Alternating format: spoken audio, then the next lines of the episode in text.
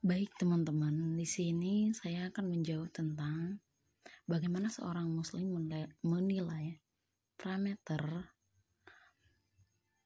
bahwa praktik jual beli yang telah dilakukan apakah sudah sesuai syariat dan ketentuan fatwa yang terkait.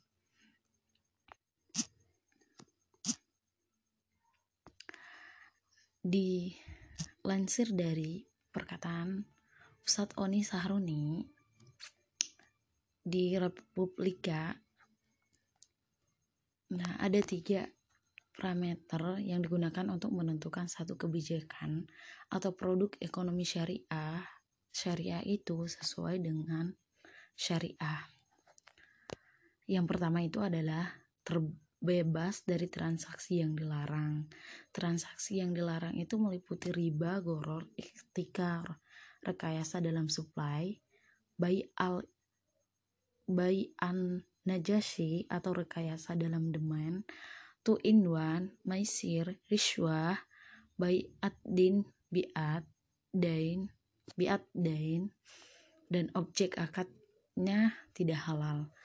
Nah, praktik bisnis terlarang tersebut itu mer- itu merugikan dan menzalimi setiap pihak yang terlibat dalam transaksi tersebut dan pasar secara umum.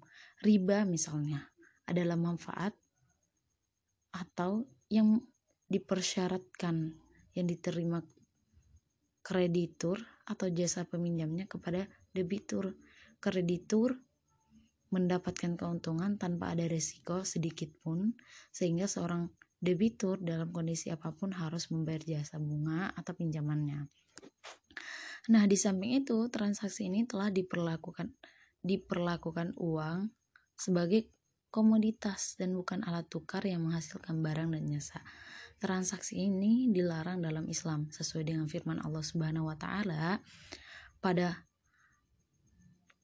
padahal Allah telah menghalalkan jual beli dan mengharamkan riba. Quran surah Al-Baqarah ayat dua ratus tujuh puluh lima. Firman Allah ini firman Allah lainnya yang terkait hal ini adalah, hai orang-orang yang beriman, janganlah kamu memakan riba dan berlipat ganda, dan dengan berlipat ganda dan bertakwalah kamu kepada Allah supaya kamu mendapatkan keberuntungan. Quran surah Ali Imran ayat seratus tiga puluh. Kemudian firman Allah juga, hai orang-orang yang beriman, bertakwalah kepada Allah dan tinggalkan sisa riba yang belum jika kamu orang-orang yang beriman. Quran surah Al-Baqarah ayat dua ratus tujuh puluh delapan.